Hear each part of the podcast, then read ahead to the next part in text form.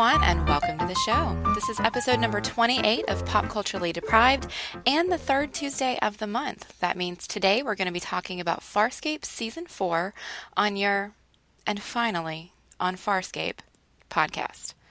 I'm Mandy Kay. And I'm Matthew Vose. I have my new podcasting setup, so I have a new microphone and an arm and new stuff in my study, so I should be coming through to you with that smooth jazz noise. Hey, tune in to Midnight with Matthew. Keep one eye on the road and both feet on the wheel. Nice. And I have no new microphone, so I'm sitting here in North Carolina feeling all judgy and jealous. Judgy?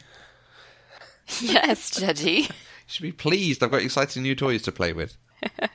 All right, so I wanted to give you guys a quick note about the show notes this time, because ordinarily on our TV episodes, I don't link to my thoughts doc, because when you're watching 22 episodes of television, that's a lot of thoughts. But since this is the final season of Farscape, and I had a lot of thoughts that I think you guys might find interesting, or at the very least hysterical, I am actually going to link to them for you in the show notes this week. So, Season 4 of Farscape was aired during the 2002-2003 TV season. It saw the addition of Rayleigh Hill and Melissa Jaffa to the cast as Sikozu and Noranti, respectively. Farscape was cancelled in September of 2002, just after it had started airing in America. Although Sci-Fi had contracted for both for Seasons 4 and 5 at the same time, they used an opt-out clause to cancel the show, a decision based on ratings and cost. Are we sure Sci-Fi and Fox are not the same network? Like, they're a business. They're there to make money. So they're making decisions based on that. I can kind of understand the cost thing, particularly this season. There were a lot more sets, a lot more production of going to different places. The puppets were a lot more high quality. There was a lot more CG. So it became an expensive show. But it hadn't actually fully been aired yet, so cancelling on ratings is not the best decision. Right, especially, I know we're going to get to this a little bit later, but Season 4 was the best season. And so, like, it just feels counterintuitive to not take into account the actual ratings for the whole season before they cancelled it. Yeah. Over the course of the four seasons, the ratings are fairly flat. It's about the same for the finale as it was for the premiere. Okay. But when the announcement came that it was cancelled, it came very suddenly with only a few days of shooting left. Lani Tupu was actually on his way to a convention when the decision was made, and he heard about it from a fan at the convention. Yeah, I read that. That's awful. Hard. There's a lot of people, we'll obviously talk episodes, and we'll talk the ending, the culmination of this series a bit later, but there is quite often a view that the ending is not good because it's, I've heard it described as two fingers up to the fans by doing it as a to be continued.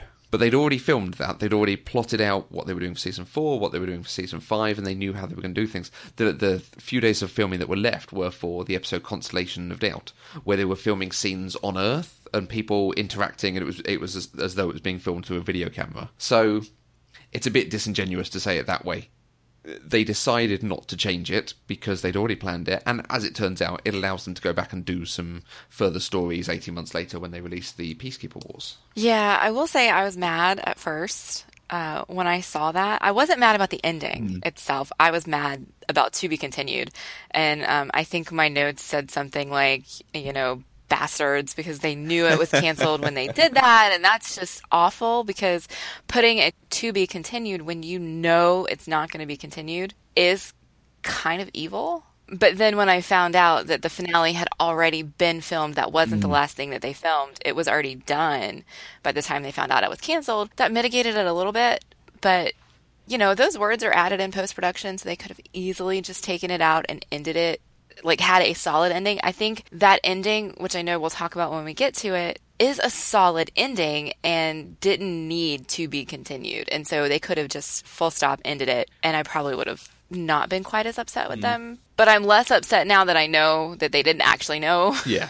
If that makes sense. Yeah, because they probably could only have done it with editing. They couldn't have refilmed anything for it. And there are a few other changes they made, so the previously on for that last episode is 4 frames from every single episode up to then. Yeah. Which is really nice. Ben Browder says, and finally on Farscape, which is really nice.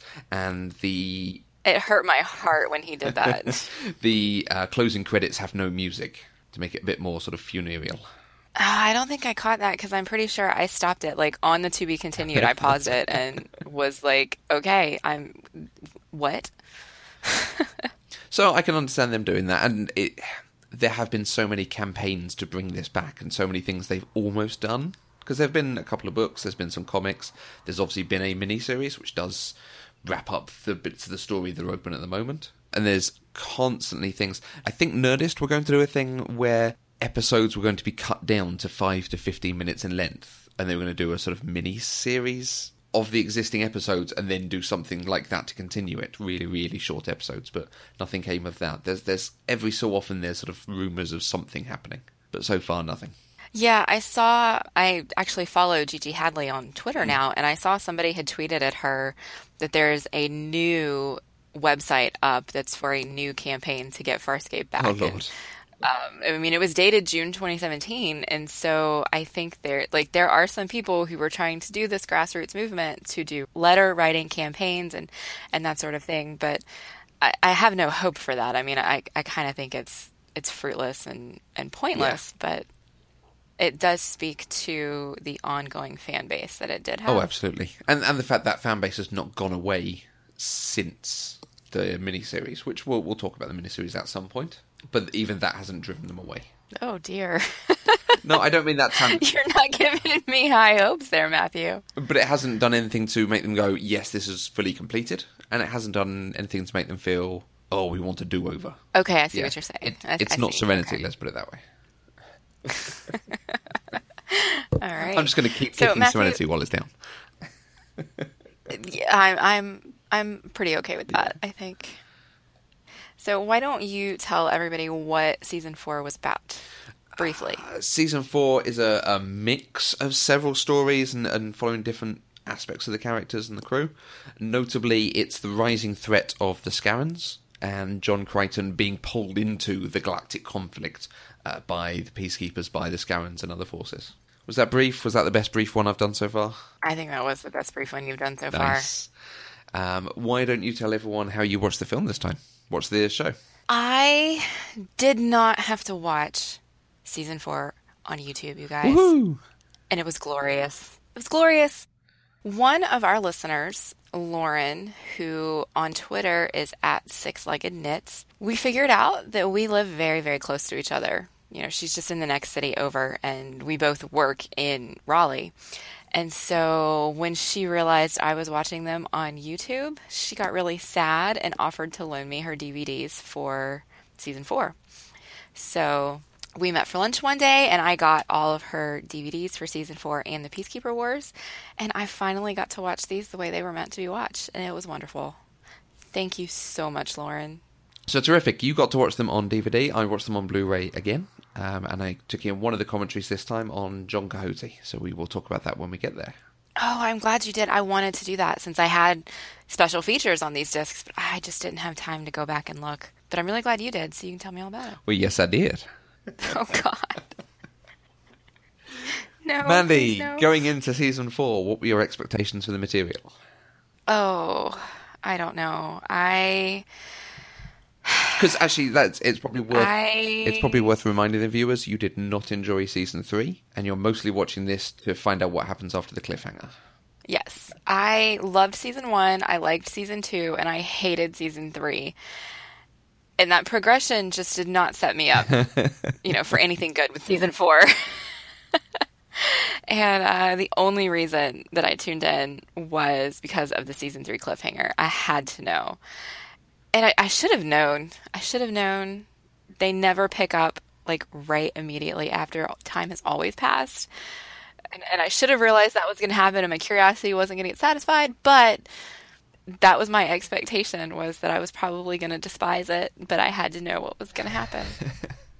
And what did you think of Season 4? Now you've been through the full range of everything. Well, if you guys are paying attention, a few minutes ago, I did just say it was the best season of all four. So, I liked it. Excellent. Do you have summation about why this appealed to you so much? Why it was, at the very least, better than the rest? Because one, it was less episodic. It was very much a story from beginning to end. There were some standalone episodes, but it wasn't like season 3 where it was just all of this random stuff that had no bearing on anything. Mm. It was a full contained story. And I got my happily ever after. And that's all I ever wanted. Mm. Good. Okay, so let's talk about some of the new characters who were added.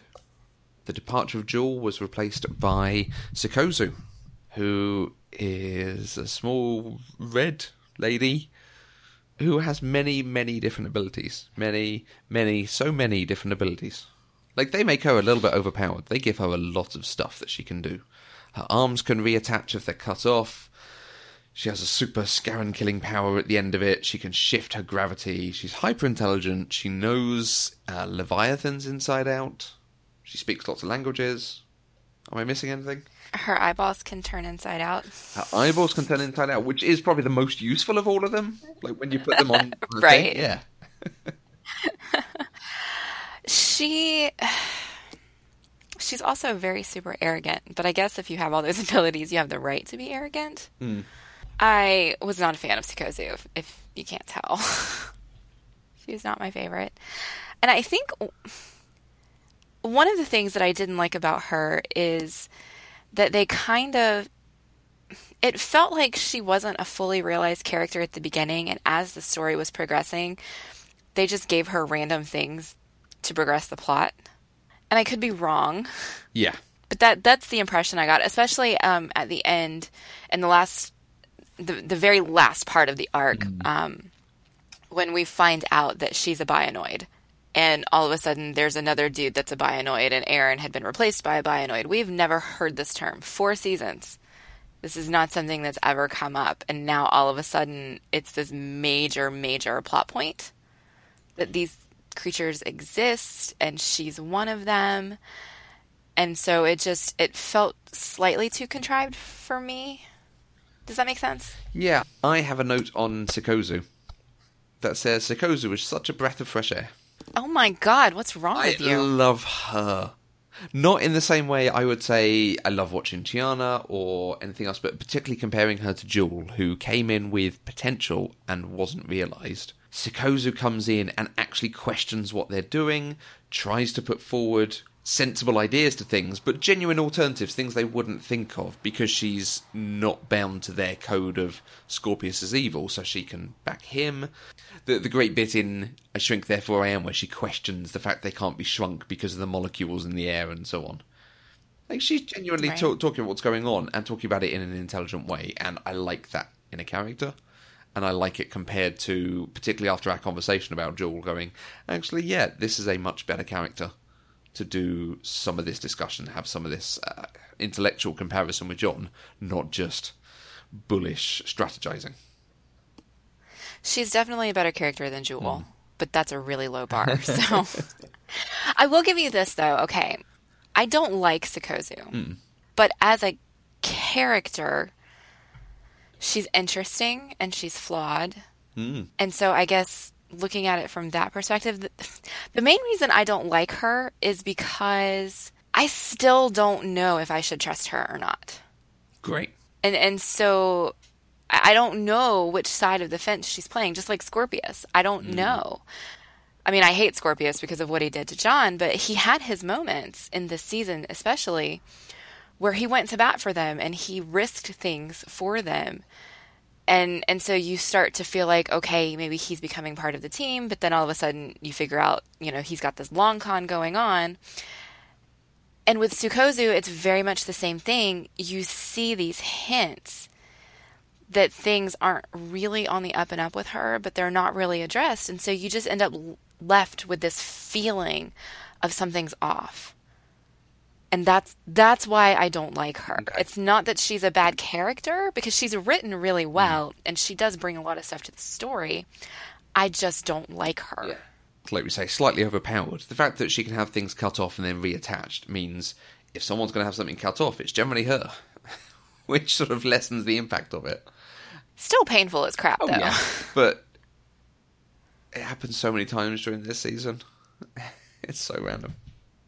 It was only 3 or 4 times. Yeah. which is not terrible in a 22-episode season. We have not had many people having things cut off them in this show.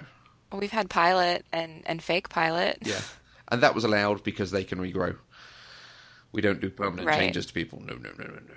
Far too much production problems. But talking about Scorpius, he goes through a lot this season. When we first see him and he's trussed up in a complete reversal of the sort of S&M domination he used to do, he is now almost literally a dog for Grayza. And so many times we find that he's faking what he's doing or he's conning someone. And Noranti has a great line. Oh, I do admire your compartmentalization of duplicity. Which is absolutely right for the character. I struggled with Scorpius this season because he kept making me feel bad for him. And then it turned out, he was just faking it the whole time. But every single time he got me. Every time. Even at the end. When the Scarrans had him, and like he's drooling and he's very much physically in distress, and you can tell, like, I was feeling so bad for him, and I'm like, he's tricked me a couple times during the season, so I should not be tricked at this point. And I was completely fooled. Mm-hmm. Like, it shocked me when all of a sudden he's fine. He was faking it the whole time. And maybe I just don't learn, but I mean, he did great things. Mm. And yeah, I never think that he's faking it, just that he has such control, he can just snap out of it when he wants to. Oh, okay, that's fair. But, like, there's a bit where he says to the Scarran Emperor, he says, I've been your loyal spy for 10 years. Like, we've had no hint of that, but he's still playing every side against each other. And I think the season is better for not having Harvey in it as well. Because we get so much Scorpius already, if we had Scorpius in John's head, it would be a bit much. I agree, especially since the small amount of Harvey that we did have in this season, I didn't like as much as previous iterations of Harvey. Yeah. I mean, I get why they did it, but I didn't like it. Yeah. And poor Wayne Pygram, throughout the season, just has to spit up so much stuff.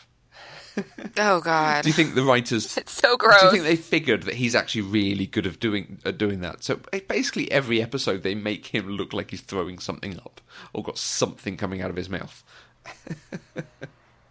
Yeah, I didn't really notice it until the clam episode. Mm. That was just disgusting. But then it just kept happening. Yeah. I don't know. It's a bit like making John look like he's under stress. And getting really freaked out, or Aeryn with a couple of tears in her eyes. It's the thing that they do really well. So let's make them do that every other episode. I do want to say, though, with the armor that he had this year, it may be exactly the same as it was in all the other ones, but I vaguely remember that it seemed to be just more like a rubber bodysuit in previous seasons, and this year he had like those shoulder pad things. Mm-hmm. And so whenever he moved in particular ways, for example, in the clam episode, when he's on all fours trying to throw up, that armor would flip up and it made him look like a lizard. Yes. It's sort of weird beetle-esque thing, isn't it? Yes. And I don't know if they did that on purpose, if it was just a side effect of this really cool armor that they gave him. I don't know. But every time it flipped up, I was like, oh, he's a lizard. Yeah. Yeah, I think it's just that they didn't take that into account when they designed it, that he'd be going around on all fours in a few episodes. But because there are a few episodes where he does that, it looks a bit unfortunate. It's a bit like in Revenge of the Sith. There's a bit where the Emperor gets thrown over a chair by Yoda, and his sort of cloak goes over his head, and it just looks ridiculous. And you just think, guys, do another take. It's just so daft. Our other new character this season was Noranti, who we saw in the very last episode of the last season. I get the impression from your notes that she grew on you as it went along. She did. Was she really only in one episode last season? Yeah, she's in the very last one. She comes on board when they blow up the command carrier. And then she's in every episode this season. I thought she was in more than that. Because, and maybe I was just conflating the way her character was in the first part of the season versus how it was in the last part of the season. Because when we first get introduced to her, she's crazy. Like, insane. Nothing she says makes sense. It's all gibberish. She has no sense of time or logic or reason. And while she does do some really good things, like, you know, she tells John that Aeryn's pregnant and she helps him in some ways. And then in the episode, the one that Jool ends up leaving at the end of with the temple and everything, yep. She had a few lucid moments in that episode, but most of it she's ridiculously crazy, but it's her craziness that helps save them. Mm-hmm. You know, and we kind of got that from her the whole first half of the season. Her craziness is what was saving people, but it was weird and I didn't like it. And then in the last half of the season, they actually made her more of a person. Yeah. She made sense. She could talk. She knew what was going on all of the time. And she could be an active participant in what was going on around her, whereas she couldn't do that in the beginning. And so I like the change that they made in her. And it did happen gradually. It's not like it went from she's crazy in one episode to being not crazy in the next episode. So I think like they knew and they had to build her up to it. Yeah. But I definitely appreciated her at the end, like the back half of the season than I did at the beginning, because she was just too crazy for me. Yeah, there's a sense that they wanted a mystical type of character or someone who could tie into that, but a bit different than Zhaan. But for the beginning of the season, they're not too sure what to do with her. And then suddenly she really comes into her own because they go, oh, she can make a potion. Right. And every time she makes a potion, it's very useful. Or she makes a powder that she can blow in your face. Yeah. She did that a lot, too. Yeah, true. Yeah. And the other big talking point is the relationship with John and Aeryn, which... my favorite! ...is tumultuous this season. And then finally they get half an episode of happiness. And then it just all...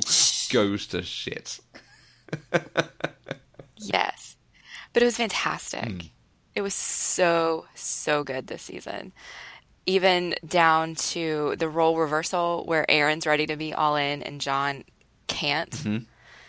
To seeing them building back up to that trust, but John still not acting on it. To...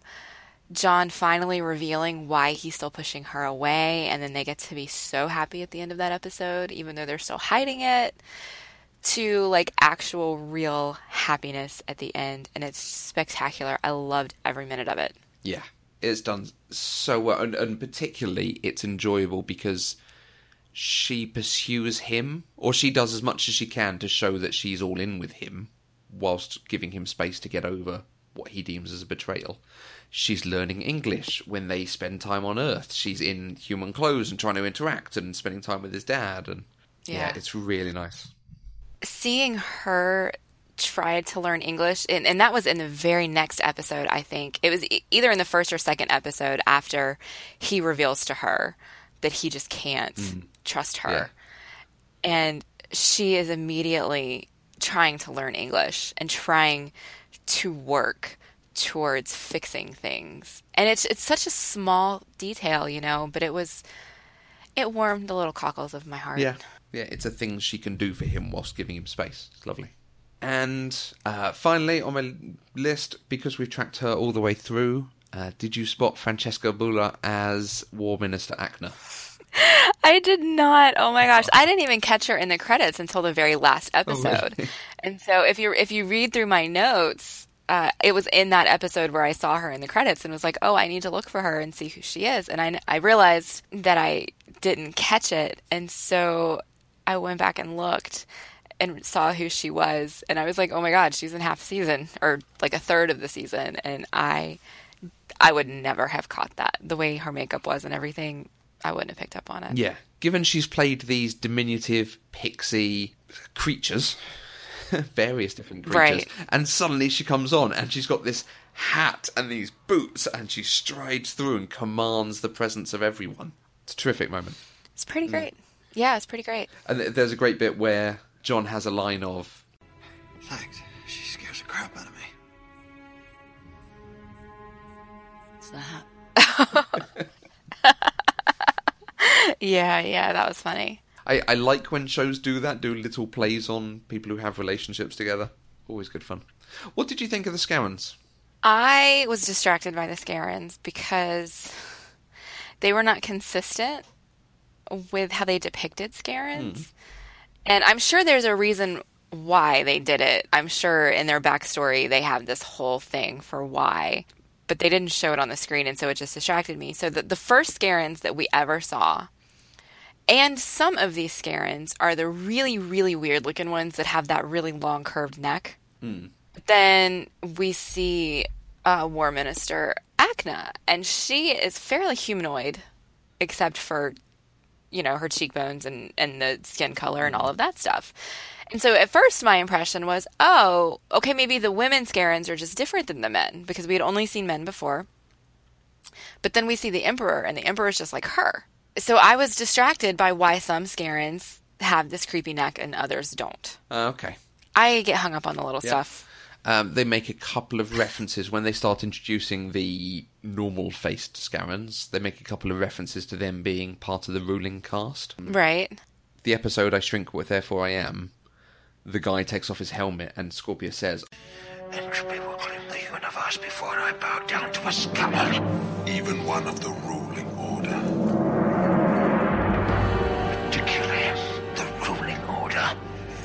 And turns out he's a Scarran on board to capture John and Scorpius. There's right. Well, he's the first one that made me question it, and I guess I forgot he was a man. There's an implication in those final episodes that the plant they have, the Crystallium utilia. Bird of paradise. Yeah, Mom's garden. Dime a dozen. Only the ruling caste get that, or get enough of it to make them properly humanoid, properly intelligent and capable. And the lower caste either don't get it or don't get to have it ingest as much. Okay. See, I couldn't figure out what the flowers were for. I knew they were important. Okay. But I didn't pick up on why. Scorpius tells us that it helps speed up their evolution. What happens if they eat the flower? Big brains, evolutionarily competitive. Hey, you know Stark, Ahkna. And if they don't eat them? Your dog could be eating them at Checkers. Ha! But I think it's done on an individual basis, basically get them ingesting that and presumably in utero or when they're small, it helps them evolve and develop really quickly. And if they don't have access to the flowers, it sets them back to being brutish creatures. Okay, yeah, I completely missed that. Okay. So other than that, are they just another version of the Peacekeepers? No. Mm. Yes? No? I don't know. Every race is essentially looking out for themselves, and they're going to try to conquer anybody else. So in that sense, we're all the same. Hmm. They're no different than humans, really. We want to say they are, but, they're not. Yeah, that's true. That's not the answer you wanted, is it? No, that's a nice take on it. I don't think we ever quite see enough of them. And again, part of this is because there's only 4 seasons, but enough to really differentiate them. Yeah, that's fair. Okay, shall we talk some episodes? Shall we run through the season? Sure. Thank you. You're very kind. On the list, I haven't actually listed anything before, like, episode 5, Promises. Because although the first episodes are kind of interesting, kind of fun, not much happens particularly. We're moving pieces round until people get back on board Moya. Right. I just want to point out that John's beard was so much better in the first episode than it was in Jeremiah Crichton. Absolutely. And that's because this one was real. They actually let him grow this one, so it was real. And I want to talk about, in the very first episode, how they did some really bad editing. Yeah. Can we talk about that? Because this is the episode where we learn that Crichton was rescued by a dying Leviathan, so he's been on this thing for months and months, and he's kind of going a little bit stir-crazy. But then randomly, Chiana and Rygel are with him. And later, there's a previously on scene that sort of explains that they actually did show up and that things were different. Like, there was a plot point that was filmed to explain them being there. Yeah. But in the actual episode, as we saw it, we faded to black on one scene where they were not there. And then we immediately go to a scene where he's talking to them and they never question, "It's good to see you. I'm so glad you're here." They're just randomly there in the middle of the action. And I had to watch this part like 4 times just to make sure I wasn't crazy. Yeah, no, you're not crazy at all. There is stuff missing that then appears later on. Okay. It's ridiculous. That's all I wanted to say. And then I wanted to just point out John Crichton had a wonderful line at the end of this episode. Rygel is still... It was either Rygel or Chiana, I'm not sure which one, but... you know, is trying to comfort him because John is still being super, super obsessive about wormholes and about Aeryn and trying to find her. And so he keeps going back to the same place, like replaying everything. And finally he says, "Not coming here anymore." And it was either Chiana or Rygel says, "Why not?" And John says, "Doesn't change anything. It makes me sad." And my thought on that is that John Crichton is just so dang self-aware that he needs to teach me about life. It's a proper moment of maturity that we've not had before. Yeah, and we don't get a ton of it either. The only time we get that from Crichton in all four seasons is when he's being compassionate towards other people. Yeah. We don't usually get it in his own life. And so it was a really nice moment. Yeah, he can't take his own medicine. But he can give it. Yeah. But the first episode I noted that's worth talking about is Promises, which lays the ground for a lot of what happens in the season. Everyone gets back on Moya. Aaron's there, but she's brought Scorpius with her, and he is under her protection. He wants to come back on. And this is a fairly pivotal one. It's written by Ricky Manning, who had written significant episodes throughout the show. And it does set up so much for the John's doubting what's going on, what's happened while Aaron's been away, us finding out that Aaron's possibly been an assassin. A lot happened in this episode. I had a lot of thoughts on this episode. There were some really great lines. My first, I think, probably negative, controversial thought was that the writers ran out of plot devices because Scorpius wanting asylum on Moya was very reminiscent of Grace. Yeah, they had definitely done that before. Now, granted, the motivations were definitely different, and they fleshed it out so much better in this season than they did, but starting this episode confused the crap out of me. Like, I had so many thoughts and so many feelings, and I didn't know what was going on, and I was trying to make it up in my head, and everything I made up in my head wasn't real. It wasn't true. It's not how things fleshed out. But I was freaking out because she's supposed to be pregnant, but she's not pregnant. But wait, what's going on?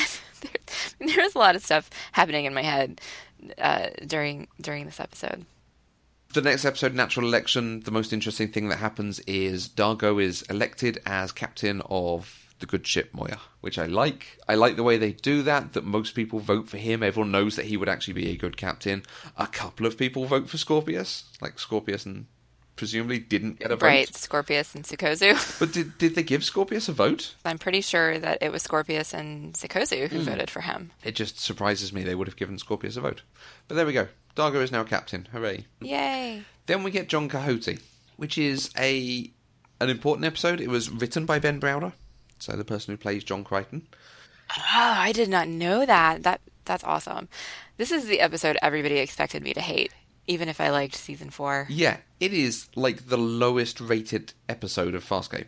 Certainly it's the lowest rated of this season. Really? Yeah.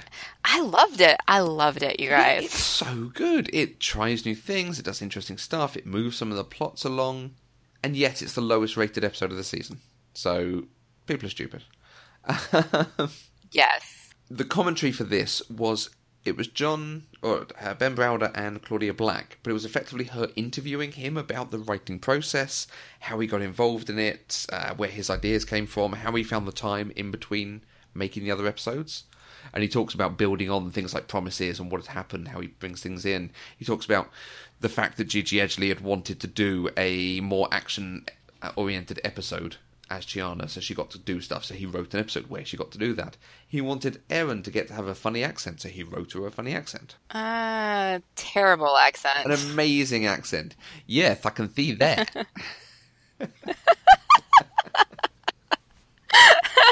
No, just no. Oh, it's wonderful. It makes me so happy. It's like a weird cross between a southern accent and Kathy Bates. I mean, it's just so weird. Yeah, that's probably a good description. Are you a princess? Well, I'm not the princess you seek, but we could still have a really good time.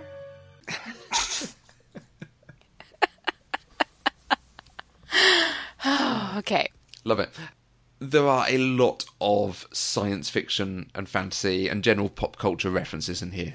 This is so much almost from John's POV that we have Monty Python, Max Headroom, Hitchhiker's Guide to the Galaxy, Hansel and Gretel. We've got bits from Virginia Woolf in there. I'm really glad you confirmed that there was a Monty Python reference in there, because one of my thoughts was that a Monty Python reference? Because I thought it was, but I wasn't positive. And it's, Rygel starts off with a Monty Python reference. None shall pass. And John recognises the reference for what it is, so quotes the whole scene, or the next sections of the scene. Brave Sir Knight, I am King Arthur of Camelot. This is my loyal vassal, Patsy. Bollocks! Yeah. Yeah. But it's actually, because it does the thing of they're in a game world, and then they're back on the ship, and it turns out that's still the game world, and so on. It's been done in other ways and other shows. But it does some very nice stuff with when they're back on the ship, all the characters are back in their Season 3 costumes. So it's beginning to give you hints of what's going on, even if you're not picking up that this is not the way it works. I did not catch that. Just little things like that. It's really nicely done. And he talks about writing to try and make that stuff accessible, so people who were paying attention were picking up on it. Other people, it just gives you a slight sense of it's not quite right, but you're not sure why. Right, okay. And one really interesting note is Scorpius gives him a knife and tells him to give him the equations for wormholes, so he writes them out in his blood.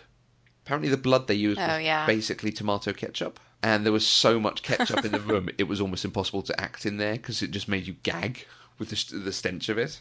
Oh, I can imagine. Yeah. Wow. Yeah. So I'm pleased you liked it, because I like how different it is. I like that it's doing something a bit more interesting than the norm.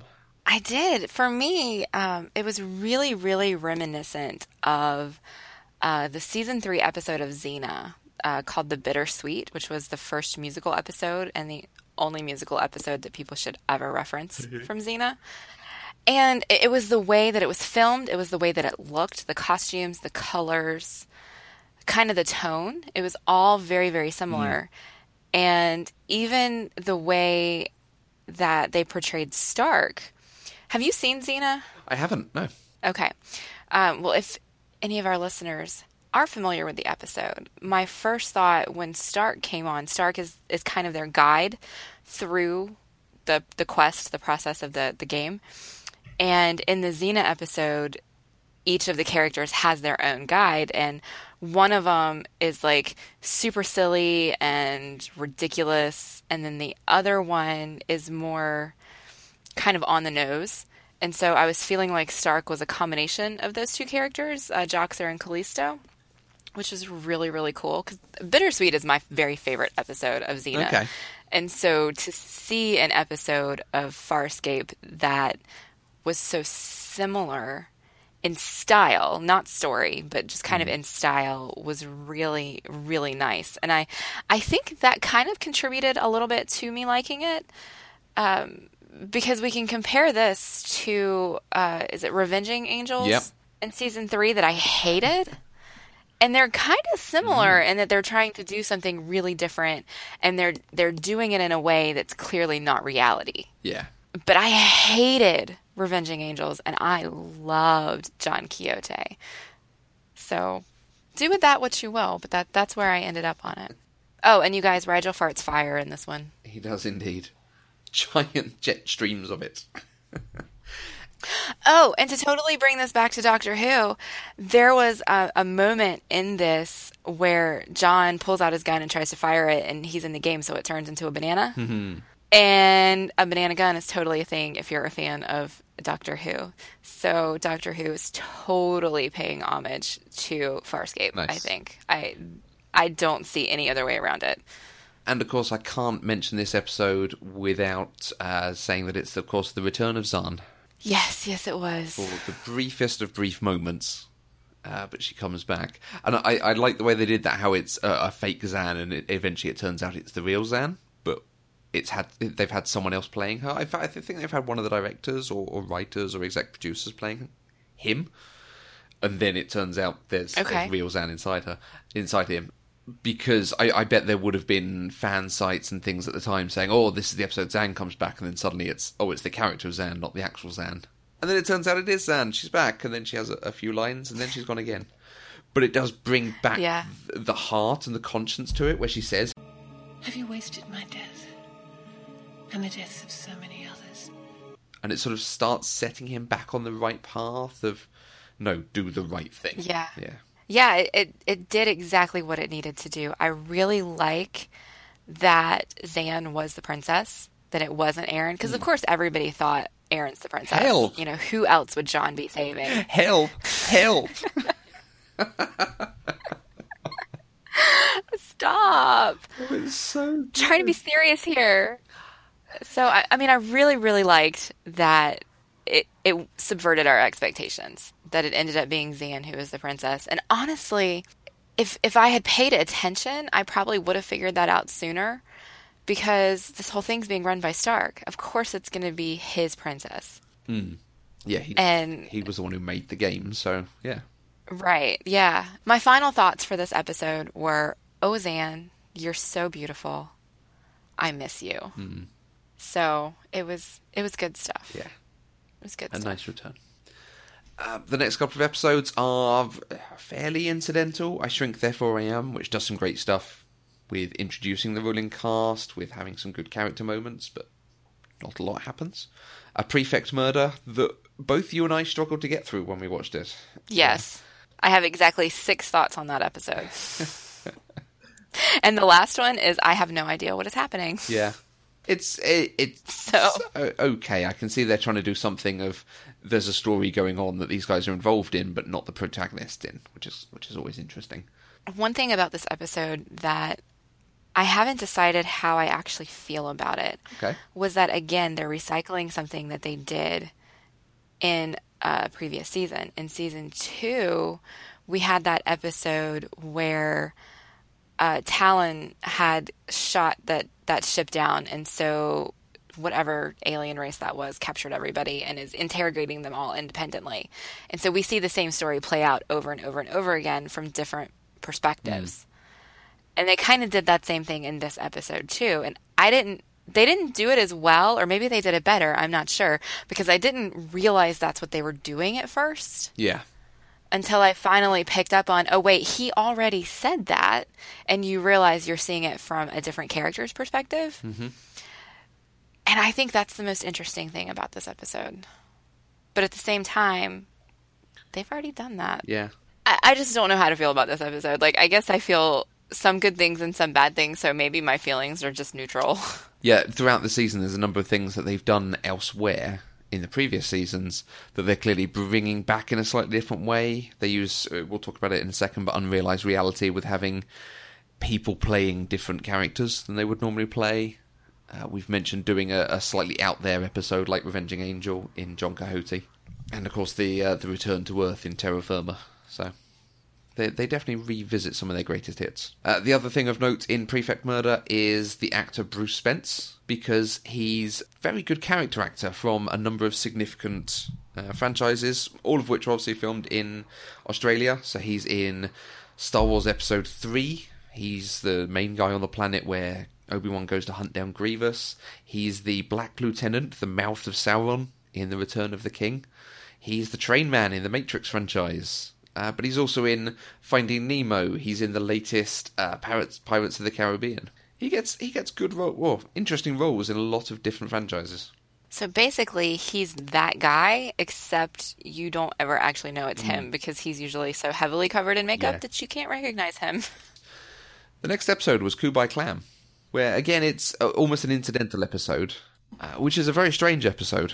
It does a couple of interesting things with the fun idea of the clams. 2 people eat from the same clam, and it links them and might possibly kill them as it tries to remerge. You've got John and Rygel pretending to be women to sneak into a sort of suffragette-esque club. And, of course, you've got Scorpius properly putting his life on the line to help get them out of a crisis. My favourite thing about this episode. Mm. Girl power. Girl power, would you quit speaking English? Yes. Oh, that's so good. That's all I got. Girl power. Once we get through by Kubai Clam, though, we get into the season. It just puts its foot down and never lets up almost. The next episodes are a trilogy. Unrealized Reality, Kansas, and Terra Firma. They're all different episodes doing different things, but they're this loop of them, or Crichton getting to understand wormholes in depth, him getting back to Earth but in a different time and having to put right what once went wrong, and then eventually getting to his Earth and dealing with what happens when the crew of Moya get to Earth. Unrealised Reality, as I said, has a great thing for mixing up the characters. You have Claudia Black actually made up and playing Chiana. You have Sikozu as Stark. You have Noranti as Rygel. D'Argo as Jool. It's good fun. It took me a little bit to figure out what was happening in this bit, because Chiana's the first one we see, and we see her a lot before we see anybody else. And the makeup on Claudia Black was so good. Yeah. Like, I was questioning. Like, I was watching it, and my thought was, that's not Chiana. And then I was like, well, I mean, it is, but that's not Gigi Hadley. Is it? Like, what have they done to her face? And it took me a while to figure out that it was Claudia Black, because it didn't look like her either, if that makes sense. I mean, so they did a really good job, and Claudia Black nailed the voice, the mannerisms, the movements. She sold it. It was great. And then it was really... We didn't see D'Argo as Jool for a little while, I mean, because that one was pretty obvious. Yeah. But, Noranti as Rygel just looked weird. It was weird. And Gigi Edgley as Noranti. It was just so bizarre. Right. It was bizarre. She looks weird without her grey and black makeup on. Yeah, right? Yeah, because she's this petite blonde lady in real life. She looks nothing like Chiana. Right. I liked Einstein in this episode, the ancient who comes to talk about wormholes and decide what to do with John. I think he comes in with much more presence than the ancient as Jack ever did. Well, he did, but that's because he wasn't trying to be Jack's dad. True. And the other ancient was always, like, one trying to fool him at first, and then he kind of kept that up. Yeah. And so they interacted very much in that father-son space. And here, the ancient guy... was really our antagonist. I mean, he was there to either kill John or, you know, help him unlock the secrets of wormholes.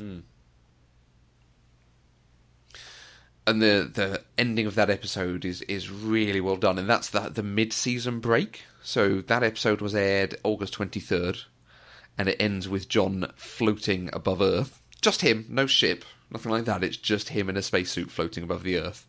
And then in December, 4 months later, we then get to the episode Kansas, where we find out what happens to him, and it turns out he's back in 1985. They really like to do part one cliffhangers of John floating around by himself in space. Yes, yeah. That's kind of a thing. But I will say, I can't imagine having to wait 4 months, because the end of my note for episode 11 is, holy shit, he went home. And then the beginning of my episode number 12 is, holy shit, John, why are you taking them to Earth? and so having to wait between what happened for 4 whole months, gosh, that's awful. I mean, it's rivaling...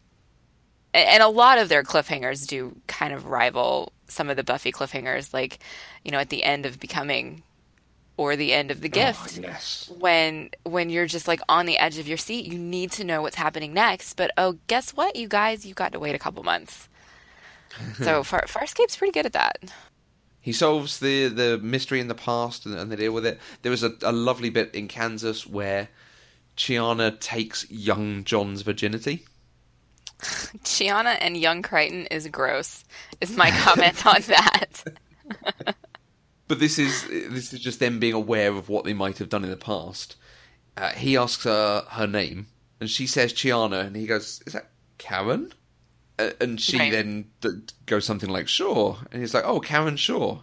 That's the name that he gave to Maldis back in season 1 as the girl who took his virginity. Oh, nice. Like, they didn't plan that at all. I don't believe there was ever that idea. But just to have checked it to make sure they get it right. Lovely. Yeah. Nice, yeah. They then get back to Earth, and we have what seems to be a really long episode. A lot happens in Terra Firma. It always surprises me it's just one episode. Yeah. I mean, a lot. And it's all essential stuff. It's not really made up of filler. It was good. Yeah, it runs the full gamut of some good action, some good character stuff, great moments, some really well thought through dealing with what would happen with aliens coming to Earth. And how would people react? And particularly in 2002, how would people react? Yeah, I was terrified to watch this episode after the human reaction. Yeah. Because for me, the human reaction is really what I expect. I expect the experimentation. I expect the quarantine and all of that stuff that we saw in that. And so Terra Firma pulled back on that, which I found really interesting because they do call out the fact that 9/11 happened and... John wasn't there, and so he doesn't understand how the government has changed, how policy has changed. And so I would almost expect Earth's reaction to the aliens to be worse than it was in the human reaction. And so I was pleasantly surprised that it wasn't, and that the conflict here was not that we have aliens that we have to study. It's that we want to keep this knowledge and this technology for ourselves and not share it with the rest of the world. And I liked that. I thought that was a nice way to go. I don't know how realistic it is, but I appreciated it. Yeah, but it is very well done to look at every aspect of it. And then for them to show the decision from John of, I can see this is causing too much havoc on Earth, so I'm going to give them some information and then we're getting out of here because it's too much disruption, it's too much potential and... conflict. Right. Yeah. It was done really well. I wasn't going to put the episode Twice Shy on the list, but I realised there were a couple of points worth mentioning. One is obviously the finale of the episode where Aeryn confronts John about how he's trying to ignore her and taking drugs to forget about her. And he confronts her and he says Scorpius is watching, he's always listening, and if he knew how obsessed with you I was, he would take everything. And he would use you against me. It feels a little bit like the X-Files writing, because sometimes they wrote that as Mulder is completely paranoid. But in the Farscape, they show you that Scorpius is listening. He gets completely validated by it and allows them to be together. I loved it. This is the moment where everything just kind of came together for me. I mean, it had been a really good season so far. I loved Terra Firma. You know, I loved some of the previous episodes. But this, I mean, John and Aeryn are my OTP, and they have teased them so much over the previous 3.5 seasons that it was almost getting to the point of, this is stupid because we know they're never going to get together. They're just playing with us. And then this moment happens where you realize that John legitimately did have trust issues with Aeryn, and he was serious when he said to her, I'll trust you with my life, but not with my heart. But their relationship is something that just can't be denied. And so when you get to this moment and you realize that for the very first time, both Aeryn and John are on the same page, they're all in. And it just, like, I was giddy. I was clapping. I was smiling. I was laughing. I was so excited. But I will also say that my last thought for this episode was, but we know it can't last because they're not going to let them be happy, especially when we're only at episode 14. Yeah. But this was the turning point for me. And I was pleasantly surprised to see that they maintained it for the rest of the series, even if they had to keep it quiet so that it was only between John and Aeryn. We still got to see those moments between John and Aeryn, and we got to see them independently. We got to see John searching for Aeryn, and we got to see Aeryn hallucinating John and calling for John when she was captured. And so we knew from the audience's perspective that this was something the writers were still keeping. Like, yes, of course, they separated them. They can't be happy, but the separation is a physical one, not an emotional one. And that's all I wanted. That's all I wanted. I wanted them to be in love, and they were. And so it was great. I'll stop gushing now. It's lovely. It's such a nice to finally get there and go, okay, we're going to let this happen. Finally, we're there. The other thing I wanted to mention on the episode is that the plot of it, creature comes on board, creature drains them of their strongest emotions and then eats them, or tries to eat them. I'd completely forgotten that was the plot, because it's the plot of an episode called Polymorph of the science fiction sitcom Red Dwarf. Okay. I don't think I've ever heard of this show. You've heard of Red Dwarf. Everyone's heard of Red Dwarf. It's think a about 1980s... who you're talking to. It's referenced in Buffy the Vampire Slayer. You've definitely heard of Red Dwarf. Okay. I don't remember ever hearing of Red Dwarf, but okay. You're English, right? Yeah. I've seen every episode of Doctor Who. Not Red Dwarf, though, because it's not out yet on DVD. Oh! Yes. Yeah? Yes. Boom. Got it. Oh, no. This episode aired in 1989. And one of the characters gets his fear taken away, and he just becomes a sort of ultra-violent idiot. And one of the other characters gets his anger taken away, and he becomes a left-wing, intellectual, beard-wearing, pipe-smoking person who wears a t-shirt that says, "Give Keisha a chance." And they have a debate about how to take this thing on. And one of the views is the guy who now has no fear says, "Why don't we go down to the ammunition stores, get the nuclear warheads, and then strap one to my head? I'll knock the smegger to oblivion." But my favourite, the guy who loses his anger, he goes, "I think we're all beginning to lose sight of the real issue here, which is, what are we going to call ourselves? And I think it comes down to a choice between the League Against Salivating Monsters or my own personal preference, which is the Committee for the Liberation and Integration of Terrifying Organisms and their Rehabilitation into Society. One drawback with that, the abbreviation is clitoris."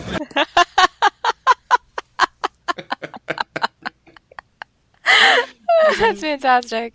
So, moving on. Enough of this silliness. We have the episode of Mental as Anything, which is important because it really resolves D'Argo's arc. It does. It broke my heart a little bit, but I never stopped believing in D'Argo, though, so I will say that. Good. Yeah, he eventually comes through, masters his anger, and takes down the guy who killed his wife. Yeah. Mm. Yeah, really well done. And then we move into our... end of season arc, almost bringing home the beacon, which has a whole subplot of them, the girls of the crew, going off to get a thing that will help them evade Scarrans in this bit of space. But it ends with them witnessing peace deal between the Scarrans and the Peacekeepers, which may or may not be valid, and Aeryn getting captured by the Scarrans. This is a big turn late in the season. Yes. I really don't remember that much about this episode. I only have 3 thoughts. Mm-hmm. And 2 of them are about how the Scarrans look different than the Scarrans we've seen previously. And we've discussed War Minister Ahkna, so this is her introduction. Yeah. Yeah. And then, of course, it ends with fake Aeryn, who was super creepy. Mm. We've got the episode of Constellation of Doubt, which is framed around a documentary from Earth with lots of talking heads about the alien visitation. And what happened and what has happened since, and people's views on each of them, using this video camera footage. So this was the last stuff to be done. So Chiana drinking from a toilet was the last scene that Gigi Edgley got to do. Aeryn making sandwiches with the nephew was the last scene she got to do. That's really sad about... Mm. I guess they didn't know that it was going to be the last scenes they were filming, though, at the time, did they? Not when it was planned, but when it was filmed, yes. Oh, when it was filmed, yeah, okay. Because Chiana's scene was hard. Mm. Because I mean, it was just sad because she's so excited. She's like a child, you know, thinking that she knows all these things, and then she realizes that she's being looked at funny, and she just goes really sad, and she says, "Why are you looking at me that way?" And it's just full of sadness and shame almost, and that's just awful if that's the last thing that she filmed. And there is a quote from her saying, when I went into those scenes, I wanted to put every aspect of Chiana in there. So she has her moralising about the sale of raunchy clothes to young girls and the use of makeup. Right. Mm. And the dancing. Yeah. All of that. It was a very Chiana scene. I really liked it. Mm. And I just chalked it up to Chiana being Chiana on Earth. you know, she's around all of these new people, so she's showing them who she is and what she does. But that makes a lot of sense from Gigi Hadley's perspective. Hmm. I couldn't find out which was the last scene that Ben Browder filmed, because he also had a scene left, but one of them in there will be him on the video camera on Earth. I think because they were doing these on location shoots, that was why these were the last ones left to do. Okay, that makes sense. Aeryn is still captured at the end of this, but we see her in the next episode, Prayer, being tortured, and we see John and Scorpius do a little buddy movie thing to go and kill people in another universe to find out where Katratzi is. Yeah. This episode was very tumultuous for me. Mm. Yeah. I start out by saying I am very stressed out now. And then I devolve into what? I can't. What? I mean, watching Aeryn be tortured was so hard. So hard, knowing she's pregnant and watching her fight so hard against it, and then learning what you think you're learning is that, you know, she was a spy and was never in love with John, and that she was doing it for this, what, Latha? Is that what she said his name was? And I was panicking at this point, like... Mm. I have to reframe the whole show if what she's saying is true. And then all of a sudden at the end, you figure out that she is such an effing badass that she was making it all up through the pain, through the truth serum, because she wants to save both her baby and John. Yeah. And it was, I mean, it was a roller coaster. It was, oh my God. It hurt my heart, and it, like, I was literally, like, my heart was beating faster. Like, I felt like I had just had, like, 4 shots of espresso because I was just so stressed out and freaking out about what was happening. I was not okay. And then all of a sudden, I realized what she was doing, and it was amazing. And Claudia Black is amazing. Yeah. This is a real tour de force for her. She gets to do everything in the episode. She gets to do the clever Aeryn with the person who's spying on her as another captive. Yeah. You see some of that flashback stuff of her being actiony Aeryn, but also getting to get it on with the new guy. Right. Lechner. As Lechner, that was his name. Yeah. And I'd recognised him this time. I hadn't recognised him before. It's the chap who played John Connor in the new Terminator film, Terminator Genisys. Which I haven't seen. But it also turns out he's the chap who plays the Scarran captain as well. Jannik. Okay. Also played Lechner. Okay. Which is kind of weird. So after Prayer, we move into the big finale of the series, of the season, definitely, and of the season, of the series, as it turns out. We get the We're So Screwed trilogy, Fetal Attraction, Hot to Katratzi, and La Bomba. What did you think of the three parts of this story? I liked it. I liked it a lot. It was a little different than I expected it to be. I think there was a lot going on, lots of moving parts, and so I was a little confused at times trying to figure out what was going on and why they were doing certain things that they were doing. But as a unit and as a season and series finale, I really enjoyed it. Yeah, it really does something a little bit different than it's done before, because it's not, we need to go in and blow this thing up. That's where it ends up, but it's not the plan, which has been the plan for the last couple of seasons. In fact, every season so far, basically. Right. Yeah. John coming in and going on the table to actually try and sell the wormhole secrets. It is the memory of Farscape that always comes to mind when I start thinking about the show and talking about the show, because that is the bombast of him in this alien culture, but sort of doing his own thing rather than being forced to play everyone else's game. Right. And I love that it gives him the opportunity to go and have back and forth, because he's trying to sell these wormhole secrets, to go and speak to each different group there, whilst having his own plan in place to try and rescue Aeryn and then eventually to rescue Scorpius. And it allows the interaction with each group separately, which is always really nice as well. So you get to see sort of the different politics at play. I was a little confused by some of it, though, because I was having a hard time understanding why both parties were letting this happen, because it just seemed counterintuitive, I think, to what specifically what the Scarrans would allow, but even what the Peacekeepers would allow, because they were both, they're both so violently driven that to not, and I know John had the bomb and the threat of the bomb, which was kind of keeping him safe, but I don't know, it felt a little bit contrived in places that it was hard for me to believe that this would actually have gone down this way, just given how tumultuous all of these relationships are. Yeah, so the Scarrans and the Peacekeepers actually coming together to say, no, we're not going to be blackmailed by you, we'll go for peace. Yeah. I think it's just a way they didn't go, but I actually really like that idea. It would have been quite interesting to see him forging peace through his actions, because everyone starts going after him then. Right. So most of my thoughts around these episodes were mostly confusion, honestly, because I didn't know who to trust. Suzuki, however you say her name. Sikozu. Suzuki is like a car. Superbike. No comment. Sikozu. So it's Sikozu. Mm-hmm. I had no idea what she was, why she is there, what her motivations are, and if she could actually be trusted. Because it's in these episodes, I think, that we find out she's a bioloid. And so we don't know what that means specifically. We also see her using her suddenly new to us power, like heat power, to destroy some controls.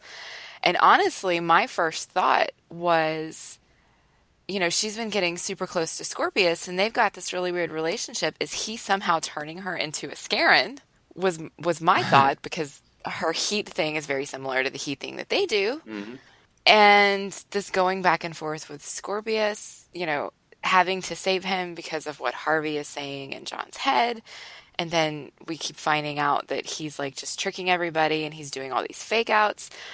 And so it was just all very confusing, trying to figure out what was true. That doesn't make it bad. It was good. I was very engaged in the story, and I wanted to know what was happening. But legitimately, for most of these three episodes, I had no idea what was actually happening. Right. And maybe that's just me, and other people don't have that issue, but... No, it's the sort of writing that goes down very well, that kind of Christopher Nolan thing of, we're not going to explain everything to you until... we're most of the way through, and you can see what everyone's motivations are. Yeah. I also really, really liked that Braca relieved Grayza of duty. Yes. I didn't expect that to work, and when it did, I was very excited. Because usually when you see things happen like that in a movie, the trope is that the crew stays with the corrupt person, and they end up taking down the person who's trying to relieve them of duty. And in this one, they backed Braca. And I really liked that, especially since Grayza is a creepy, rapey woman. Mm. Yeah, to see her finally get her comeuppance was a really great moment. And to see Braca finally actually stand up and do the right thing. I still don't understand Braca's relationship with Scorpius. I don't... Sometimes it appears to be, like, familial, and sometimes it appears to be more than that. And I just don't really understand it. And I think they did that intentionally. John has a line... where he says, Braca! Yeah, feel the love, Mr. Burns. And it's exactly that sort of relationship. He's a lackey, but with more affection than a normal professional thing. Right. That's how I always read that. Makes sense. Mm. Yeah. And then at the end of it, everyone's all happy. D'Argo and Chiana are together, with no detail of what that actually means, but that's fair. Okay. They've been through a lot. Yeah. And then you get bad timing, the last in the series. And the cold open for this is described as one of the favourite things Ben Browder did as an intro to an episode, where it starts with him discussing what's happened with Scorpius, with Aeryn, and saying that Scorpius has said he's got this fixation on betrayal whilst being betrayed. And then it skips forward a little bit more, and it turns out it's actually John talking to D'Argo and Aeryn talking to Chiana about the conversation they had with each other about the conversation they had with Scorpius. Okay, do you want to know what my thoughts were on this conversation? Go on. Because it was amazing. So, I mean, obviously, John and Aeryn are having a very serious conversation about Scorpius and what's been happening and going to Earth and all that stuff. And then we get those, you know, those breakouts that you're talking about. And so my thoughts were this serious shit just took a turn into Crazy Town. Adorable Crazy Town, but Crazy Town. Yeah. I mean, I thought it was great the way they did it, because it really was, regardless of what either of them said, it really did have a double meaning. They were talking about themselves on top of everything else. And it was cute the way they did it. Yeah, I really like it as an opening. It's really nicely done. It's very interesting, and it really gives you a sense of momentum going into the last episode that, oh, there's a lot going on, there's a lot to deal with here. It's not just going to be a normal end of season drift through and set stuff up for the next one. Right. You get that lovely scene with John and his dad talking on the phone while he's on the moon, which is so nicely done. I cried. I bet, yeah. I cried. Like, oh my gosh, it was heartbreaking. And of course you get the pinnacle of it, which is to save Earth and pop the wormhole, Pilot has to detach himself from Moya and go and fly a transport pod.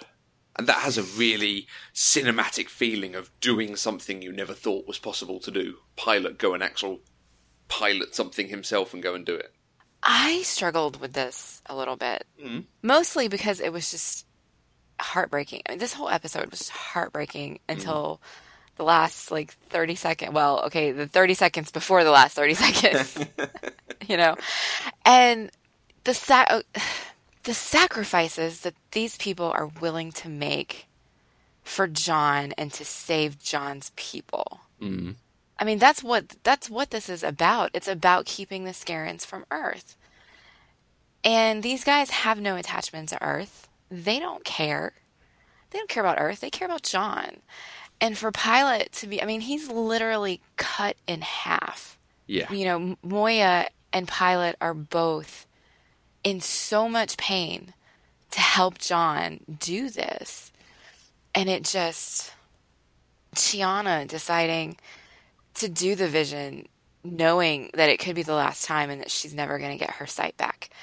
They all made these ridiculous sacrifices just to help him. And it's wonderful, but it hurts your heart at the same time, because you can just imagine the pain and the fear that they're going through. But to willingly do that shows just how much they love John and how much he's a part of their family. So I had a hard time with this episode. I sobbed. I did. I sobbed. Yeah, and throughout he gets to have conversations with people that call to mind some of the previous decisions he's had to make in other episodes. In deciding about going to destroy the Gamak base in Season 1 and talking with Zhaan, he talks with Noranti in a similar way, and him and Aeryn deciding what to do, and this time she actually goes with him, or wants to go with him to do the thing, because if they get stranded, she wants to be with him now. Right. Yeah. It has a nice feeling of culmination, despite not being planned as the climax of every episode. Yeah, it did work really well as a finale. I will also say I appreciated the writers. They had a Joss Whedon thing going on in this episode. Yeah. How so? Where they would bring you to, utter ruin. You're sitting there sobbing. There's tears everywhere. And then the next line, they make you laugh. That happened on a couple of times. In one of the moments, I was crying, and Stark, all of a sudden, they cut to Stark, and he's just freaking out because he can, he's talking about how he was one with Talyn, and he did all of these great things, and he's just I don't know, he's freaking. I mean, he's doing a classic Stark freak out, and then Chiana yells at him and slaps him, and he goes, "Oh, I think I'm okay now." And you just can't help but laugh at that. Yeah. Even though you were just sobbing like a baby. God, there was another one, and I can't think of it right off the top of my head because I don't think I wrote it down. Oh, the other one was Stark, too. When, I guess this one actually happened when I was just talking. This is when he was talking about how he flew Talyn, and Pilot or Chiana tells him, so you've done this before. You can fly this. And then all of a sudden Stark is like, this is too complicated. He has four arms. He's waxing poetical about how amazing it was that he was flying Talyn and he was one with Talyn, and then he understood it, and then all of a sudden, this is too complicated. Yeah. And that made me laugh. So both of the laughter moments were from Stark, which is good, because I hate Stark, and he needed to do something in this episode. Yeah, absolutely. It's used with enough of a light touch that it doesn't dominate, but it does give you that moment of humour in amongst some serious stuff. Yeah, well, you needed that moment of humor, or this episode would have been unbearable, I think. Yeah. So they save Earth, and everything's good, and Moya's healing, and Pilot's healing, and Stark's healing, and John and Aeryn are in a boat, and they flip a coin, and they just watch the coin go into the water. And it's just a lovely, yeah, we've made the decision already, we don't need a coin now. He proposes to her, and it's very nicely done. Proposes what? Crichton just proposed. Mm. Proposed what? And it is coupled. You get this really emotional thing with the two of them, but done in a very nice way, coupled with the comedy of everyone watching, having to describe it to Chiana because she's blind now, and giving their own sort of commentary from the cheap seats of what's going on. Right. I really like that D'Argo, his interpretation of what he was seeing was, John's really angry right now. John seems very angry. Yeah, and he's shouting because they're going to have a baby. Like, actually, for real, they're going to have a baby now. Like, yes. She's been pregnant this whole time. Now she's finally going to have a baby. Strangest alien pregnancy ever. Yeah. And then yeah, the follow-up to it is always better with the people watching on. Crichton's gone down onto his knees. Why? I think he's hurt himself.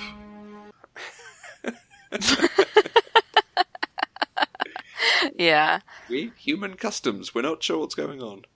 What's he doing? Right. I think the boat's sinking. Yeah, that comment was weird because it was clear the boat was not sinking. So I didn't really understand where they were getting that from. But don't let the truth get in the way of a good joke.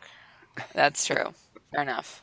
So they get engaged. They're all excited. They're having a baby. Life is wonderful. They've defeated all the people coming after them. And then an alien in a ship comes and blasts them into a million pieces. That's how you wrap up a series. Yep. Yep. To be continued, folks. Farscape out. Yeah. I have thoughts about this. Okay, so I am coming to it from a very different perspective from people who watched this originally. I can't imagine watching this live for the first time and knowing that it was canceled and that this was the last episode you were ever going to see. I would have been flipping my shit. Like, I would have been angry. Especially with the to be continued. I mean, that made me mad enough as it was. Mm. But I am coming to this from a position of privilege, and I know that the story is continued in the Peacekeeper Wars. So I didn't have this horrible moment of, oh my God, they're dead and I'm never going to see them again. Mm. It's this is an interesting plot point that they're going to have to figure out how to resolve for the next story that they're going to tell. Yeah. And so I kind of feel like I missed out on the experience a little bit because of that. I mean, and I don't actually know for sure that they're going to bring them both back or one of them back. I don't know. I just assume that you can't do a miniseries about Farscape without John Crichton.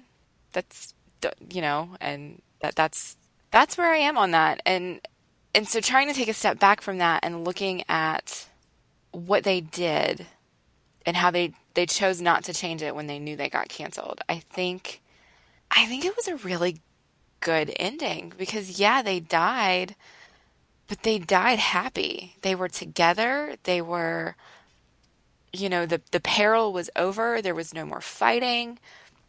They were having peace. And so if they were going to die, that's the way to do it. Mm. I was going to say, you have different thoughts, don't you? No, not at all. I remember watching it at the time and just big grin on my face because I love it. I love something unusual or a bit different like that. And it's just, yeah, why not end it that way? There's always more story to be told. You don't have to wrap it up in a big bow. I quite like an ending that gives us a sense, yes, there is more out there, but we've told you the story we want to tell you, which this hasn't totally done because it has set you up for something to come. But yeah, they were always, knowing now that this was planned to be the end of season, not the end of series, there was always something more they were planning for it, and any story they were going to do, they were going to work a way out of this situation. So why not leave them in a big, disastrous place? They've done it before. They've done it on every single season because Farscape likes its cliffhanger. Right, exactly. Yeah. So I kind of look at this two different ways. As a season finale, it's, you know, it's the same that they've always done. It's this big, giant cliffhanger, and they're going to get out of it. Because that's what they do on Farscape is you get put in, you know, to the brink of death, if not actually death. I mean, this will be the second time Aaron's died, you know, and now I'm having flashbacks of Buffy. Yeah. Hey, I died twice. She died saving the world a lot. It's a very Farscape finale. Mm. And then as a series finale, you know, what you were saying, they told the story they set out to tell. This was John's story. And John and Aaron's story has been told. You know, they've met. They've had their relationship, ups and downs. They did all of the fighting. They saved planets and galaxies and peoples. And now they finally admitted that they love each other and they've decided to be together. End of the story. So now it's time to tell somebody else's story. And so either way, I'm good with it. And that surprises me because that's a very mature response for me. And I don't usually do that. Look at you growing as a person. Only when it comes to Farscape, apparently. I will say, though, had I watched this live, I would have been standing up shouting at the TV. Oh, yeah. Absolutely. There's, like... And I probably would have been super emotional and cried. Mm. Maybe. Well, it happened so fast, I don't know that I would have, to tell you the truth. Like, because, I mean, there was no build-up to it at all. It's not like when somebody else has, you know... I always come back to Buffy. Or, you know what? How about let's do Fred on Angel. It's not like when Fred died. Spoilers, you guys. There was a build-up to it. You know, it didn't just happen overnight in seconds. And so you knew it was coming. And so, like, you had the goodbyes and the sad music and everything building up, preying on your emotions. And with this, they're happy and you're smiling and you're laughing, and then all of a sudden they're gone. And so you don't have that time to catch up. So I don't know that I actually would have cried. I mean, I would have been angry and definitely shouting. But I don't know that I would have cried. Okay. Oh, you mentioned Fred. I'm sorry. That's it. I'm going to be in a malaise for the rest of the episode now. I was just trying to pull out an example that wasn't Buffy. I mean, it's Buffyverse, but not specifically Buffy, so... Fred's death always gets me right in the feels. I'm scared. I'm scared. Please. Wesley. Why can't I stay? Oh, yes. Oh, absolutely. Anyway, so that is Farscape. That is Farscape. Ooh. I'm really glad you made me watch it. Yeah. Even if season 3 was horrible. So, let's talk about... what our actual, like, favorite moments and stuff were over the course of the season. You seem to have quite a few, particularly focused around the I Shrink episode. Would you like to tell us about those? Yeah, it's not a significant episode, but watching it, there's a lot of good character stuff going on in it that really appealed to me, particularly Scorpius. This is the first time since he's come on board that he's actually involved in the action somewhat. He's had commentary on what's going on around them in the episode before this, but this is the first time he then gets involved in the adventure. And he's got a couple of terrific, snarky moments when it turns out he's not in his cells. It's, dudes come on board, and John goes to check on everything, sneaking around in a... He even references a Die Hard way. You take him down one by one the Die Hard way. And he goes to check on Scorpius and finds Scorpius not in his cell. And when he does find him, Scorpius has a line of... The cell door was wholly inadequate. And you just have this moment of John realising, like, oh, you could have got out any time. Well, that's a thing. There were some really good pop culture references in this episode. Yeah. Well, and exactly like we know from having watched Die Hard, he gives Scorpius a gun and sends him off to face one of the bad guys, and the gun is not loaded. Right. So we kind of knew it was coming, but Scorpius' reaction, he stands in front of the guy, shoots, it goes click, I think he goes fuzzed. He just turns around to John and goes, Are you looking for someone?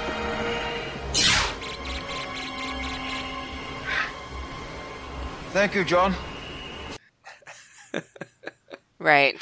Though, I should have seen this coming. But the best bit is later in the episode, he's literally smoking. There is smoke coming out of his head. He is overheating so much. And he's just grumping about how amateurish everything seems to him. He just goes, How did you survive this far? annoyed at the fact that he could beat these people who are struggling with everything to take on these few dudes who come on board. Right. Oh, Scorpius is a piece of work. Yeah. And there's another great character moment when Chiana and Aeryn have been shrunk down and stuck inside a jar, effectively. In a very sci-fi way, but they have been. And Crichton's talking to them in the jar. And he puts it down, and then he has to move them a bit later. And he rolls the jar off the table that it's on and catches it. And inside, you see the girl spinning. You two talk amongst yourselves. I got work to do. Crytester! Yeah. Again, great character moments just for a second, but they've had a bit of a thought about how would Chiana react to being rolled over and over again in a jar. She'd have quite a good fun with it. Yeah, I would have been Aeryn in that situation. I'd have probably been throwing up, to be fair. One of my other favourite moments is when they go back to Earth and Jack, John's father, and Aeryn fly back to Earth in her prowler, and she actually takes him around the solar system. And they just have this really intense conversation, and they don't get many scenes together, the two of them. They did back in A Human Reaction, and then they have in this, although it's not technically John, but there is a moment between them that's got this sort of intensity to it. And again, here, you can see they're both slightly more mature characters, and they're talking through things that are going on with them. If I didn't know better, I'd think you were human. I'm not. Do you wish you were? Why do you ask? You have feelings for John, don't you? Does that shock you? No. I suppose it might if I thought of you as an alien life form, but I don't. John has not said anything to me, but I believe he has feelings for you too. He did. But it's a really nice, calm moment in the middle of a lot of frantic episode and lots of figuring out what's going on and politics about the people on Earth and what do they do with them and do we tell them about the aliens. Right. It really works to balance out the episode and give us a chance to take a breath and consolidate our thinking on everything before we get into the final act. Yeah. I really appreciate the actor who played Jack. Mm. Because he did a really, really good job. I mean, over the course of Farscape, you know, he had to play the Ancient pretending to be Jack. Yeah. And he had to play Jack. And so, well, really, he played the Ancient pretending to be Jack, and then he played the Ancient just looking like Jack, and then he played Jack. Yeah. You know, and he did, you know, these subtle things so that even though kind of in the audience's mind they're all Jack, they're not. Mm. And so I won't say that he's quite as skilled as, say, Ben Browder at doing, you know, multiple characters. Mm. But he did a really good job of reminding us that he was different in each one. Like, the Jack that we had in these episodes was actually Crichton's dad. Yeah. And we hadn't had that before this season. Before this season, besides flashbacks, we had only ever had the Ancient as Jack. And so I like that you could see the differences in how he, you know, reacted to Aeryn and interacted with her and his just sheer joy at being in the Prowler or being on Moya and that sort of thing. Yeah, and even in Terra Firma, the episode before that, he was playing himself, but 17 years before that. And he was a little bit more hot-headed, a bit less mature. You got the real sense that he was driven about his career. And that was the sort of focus. You could sense a slight difference in him. It came out very nicely. And I said earlier that one of the things that always comes to mind when I think about Farscape is Crichton on the table, just walking up and down and taunting everyone about selling off the wormholes. And his whole bit of dialogue is fantastic. Because he's giving the kind of Independence Day style speech, but then he really delivers the hammer blow. Because I... I'm an American. What does an American want? Democracy? Capitalism! I want to sell out and settle down. For one day only, it's a blue light special on aisle 3. My wormhole technology and preset of steak knives. All the tea in China.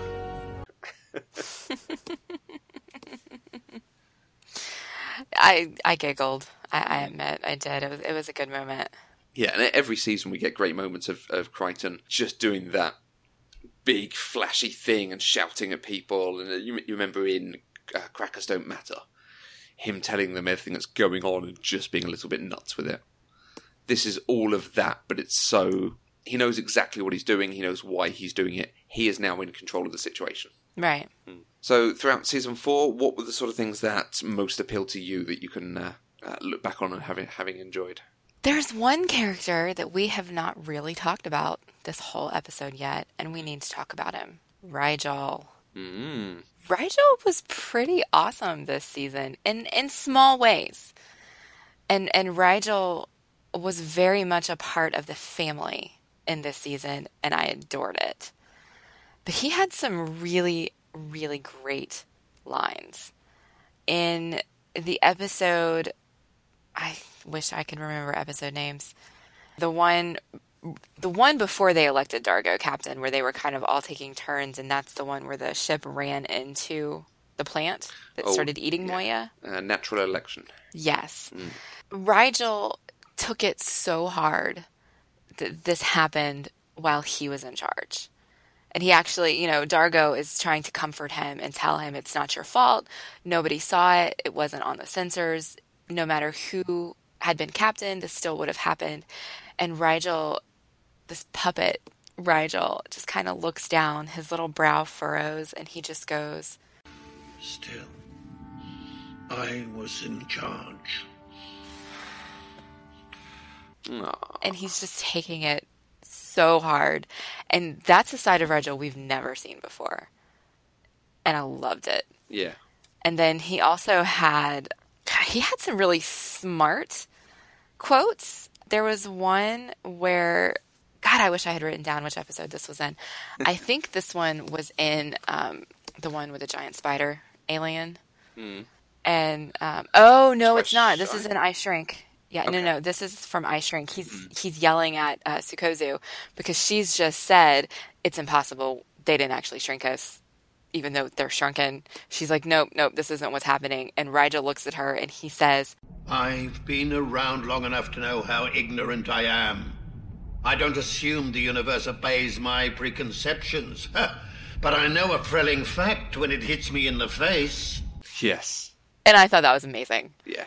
Absolutely amazing, because Sikozu needed to be put in her place there, and for it to be Rygel, that was amazing. Yeah, and the science doesn't necessarily make sense if you apply too much logic to it, but we just want to whistle past that and enjoy the episode for what it is. Yes. Mm. And then he had another one in the episode. God, why can't I remember episode names, Matthew? The episode where they're watching the video. Oh, Constellation of Doubt. Yes. Yeah, the episode titles are not great this season, are they? They don't always describe the episodes, so.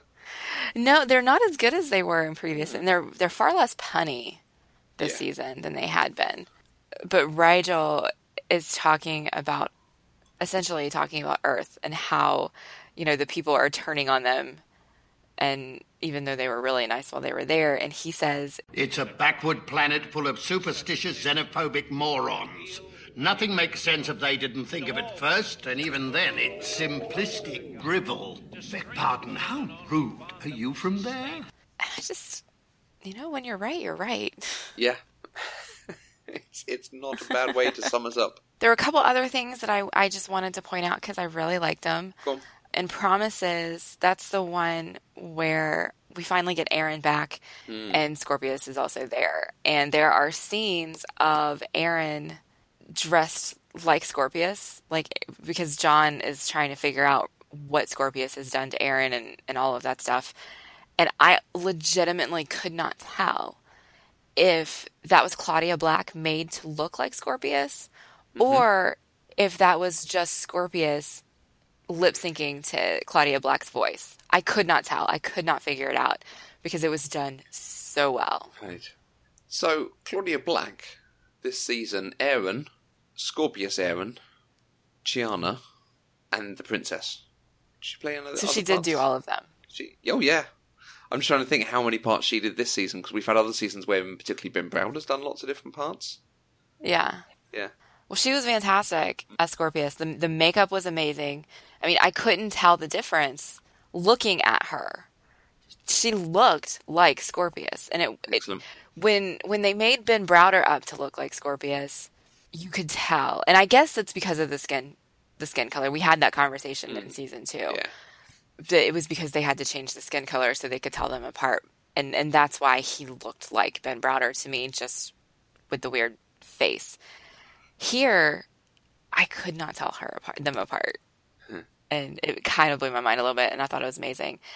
I've already talked about, John talking to Aeryn where he says, I would put my life in your hands, but not my heart. And how self-aware John was this season, and I really, really loved that.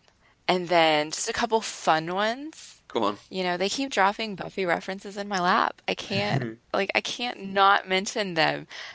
We thought Scorpius was dead at the beginning. Grayza had him buried and everything. And then, he shows back up. And John's line to him is... Kryptonite. Silver bullet. Buffy. What's it gonna take to keep you in the grave? And I cracked up. I love that John keeps referencing Buffy, because you know what that means? That means he actually watched Buffy. Yeah. Like, he wasn't just generally aware. He watched Buffy, and that just, I love it. It's great. Mm-hmm. And then I think my favorite line from a non-crew member was in the spider episode. Did we decide that was Twice Shy? Yes. The spider woman in her human form, she says, I think they ask her if she feels any guilt or whatever about what she's doing, because she's, murdering everybody. And she just looks at them and she says, I have no remorse. You are food and I eat. And that's just something you don't hear every day. And I thought it was amazing. It was a great spin on a villain, and it's not, she's not doing it to be malicious. She's not doing it because she wants to, per se. She's doing it because it's in her nature and she wants to survive. And that's what she does to survive. And I liked it because it's just different. It's not the same old trope that you always get. Yeah. Except it was spiders, and why does it always have to be spiders? Because people don't. This is not the first time we've had spiders on Farscape. No. Okay. So that's it. Those are all my favorite bits. In wrapping up our discussions on Farscape, do you want to go on and watch Peacekeeper Wars? Do you want to break? We had an 18-month break between seeing them in real life. So, what are your thoughts on seeing that one? I think that I am good either way, because it was a good ending point. I think I would like to watch it at some point just to finish the story as the writers were trying to tell it. Okay. If that makes sense. Mm-hmm. But I don't necessarily know that we should do a PCD episode on it. Maybe if we do it in the future, we could make it Patreon exclusive or something like that. But I think that we've run the Farscape course. Okay. For the show. Maybe do a mini episode about it. Not quite so much depth. Something. Ooh, okay. Maybe. But I mean, it's a mini series. How long is it? It's just a couple hours, right? Yeah, 3 hours, something along those lines. So at some point we'll do it, but probably not on the main feed. Okay. So we also got some good feedback on the previous episodes where we talked about Farscape. Our friend Brandon at ShoeSize38 said that Harvey, as the Scorpius clone is referred to, is referenced in Who Framed Roger Rabbit, and he never got that until this morning. Thanks. So that's where I know Harvey from as well, or the reference of the Harvey film with James Stewart. I remember watching Who Framed Roger Rabbit as a child and not understanding what they meant by the 6-foot rabbit Harvey, and asking my mum, and she explained it to me. Wait, you watched Who Framed Roger Rabbit as a child? Maybe. I wasn't allowed. So, I mean, I've still never seen it, but I was definitely not allowed to watch it. My mom thought. Hang on. You haven't seen Who Framed Roger Rabbit? No. Okay. My mom thought Roger Rabbit was an awful, perverted little cartoon creature and would not let me watch it. And so I have grown up without ever seeing it. Okay. So A, we're putting it on the list. B, it came out in 88, so I was probably 10, 11, 12 when I saw it. Okay. I would imagine. Because I don't think saw it at the cinema, and it took ages for things to come to home video in the UK. Like 3 years, something like that. Well, that's what you get for living over there. At Josbot7, our friend Jarzi said, "Oh wow, Mandy's giggles at the end of PC Deprived just made my morning, and add Harvey to the list, more giggles." I don't remember what I was giggling about at the end of that episode. Do you remember? I think I made a really funny joke. I mean, it's hard to choose which one. Oh, of course. But, you know. Of course. Okay. We'll go with that. I suspect we had some good clips that we threw in that were particularly funny. Possibly. Mm. Okay. It has been, a hot minute since I listened to that episode, so. We had one final bit of feedback from the Farscape episode from at Gypsy Book Nerd on Twitter. And she said she's totally on board with the idea of watching a really bad episode of Doctor Who as well, because she thinks that would be fun. And I'm starting to be more and more on board with this idea. I think there's general consensus of what the very worst Doctor Who episode is. And so we will probably maybe schedule that at some point in the next month. Yeah, it would have to be in the next month. Mm-hmm. So okay, added to the list. Yeah, but we are not going to schedule it before Matthew has had a chance to watch any of the good episodes. So some of those need to come first. Oh, are we not putting it into the order? I could. Yeah, no, I could. I could fit it. It's a David Tennant episode, so it's fairly early in the run. Yeah, I can stick it in. I don't want to put it on the list of essential Doctor Who episodes because it's not essential. It's just one that we're going to do, but I can tell you when to watch it. I was also contemplating, there's another fairly bad one that I kind of want to make you watch because Anthony Stewart Head is in it. And it's pretty bad. It's not as bad as the one that we're talking about doing, but it's up there. But considering you just got to see Anthony Stewart Head live, I kind of feel like I should make you watch his Doctor Who episode. So no, I can live with that. Listeners, weigh in. I make Matthew watch School Reunion? I've seen Anthony Stewart Head do coffee commercials. I think I'm fine with his oeuvre. Coffee commercials were good. I liked his coffee commercials because he's hot and sweet and British. And he's like in 10. School Reunion, he is not. He's like 10. Is that what you said? It was a very long time ago. It was a very long time ago because I was very young. I was like 10 when it's probably a little bit younger. But I do remember those commercials very well because I liked watching him on my television screen. I had no idea who he was, and I had no idea he would become so important to my pop culture life. Look, I'm in the middle of something right now, but perhaps... Perhaps. But yeah, those Nescafe commercials. Nescafe Gold Blend over here. Yeah, well, I didn't drink coffee when I was that age, so I don't know. I don't know. Call yourself an American commercial, okay? And we are all about capitalism and coffee. Like, okay. Okay, folks. If you want to get in touch and give us your comments on this or any other movie we've discussed, you can use the hashtag PCDeprived on Twitter. You can also email us using podcast@eloquentgushing.com, or you can comment on this post on eloquentgushing.com. You can find each of us on Twitter. I'm at Mandy Kay. And I'm at Matthew Vose. We're also on Patreon. For as little as $1 a month, you can gain access to exclusive content, whilst also supporting to help the network and help us develop new shows. To find out more, please visit patreon.com/eloquentgushing.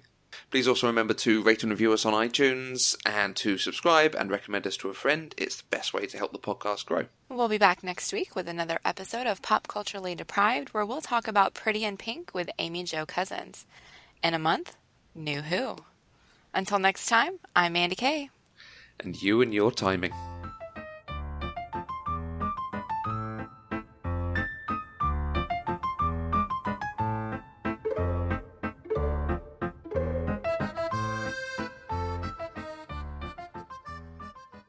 Pop Culturally Deprived is an Eloquent Gushing production. For more information, visit eloquentgushing.com or find us on Twitter at eloquentgushing.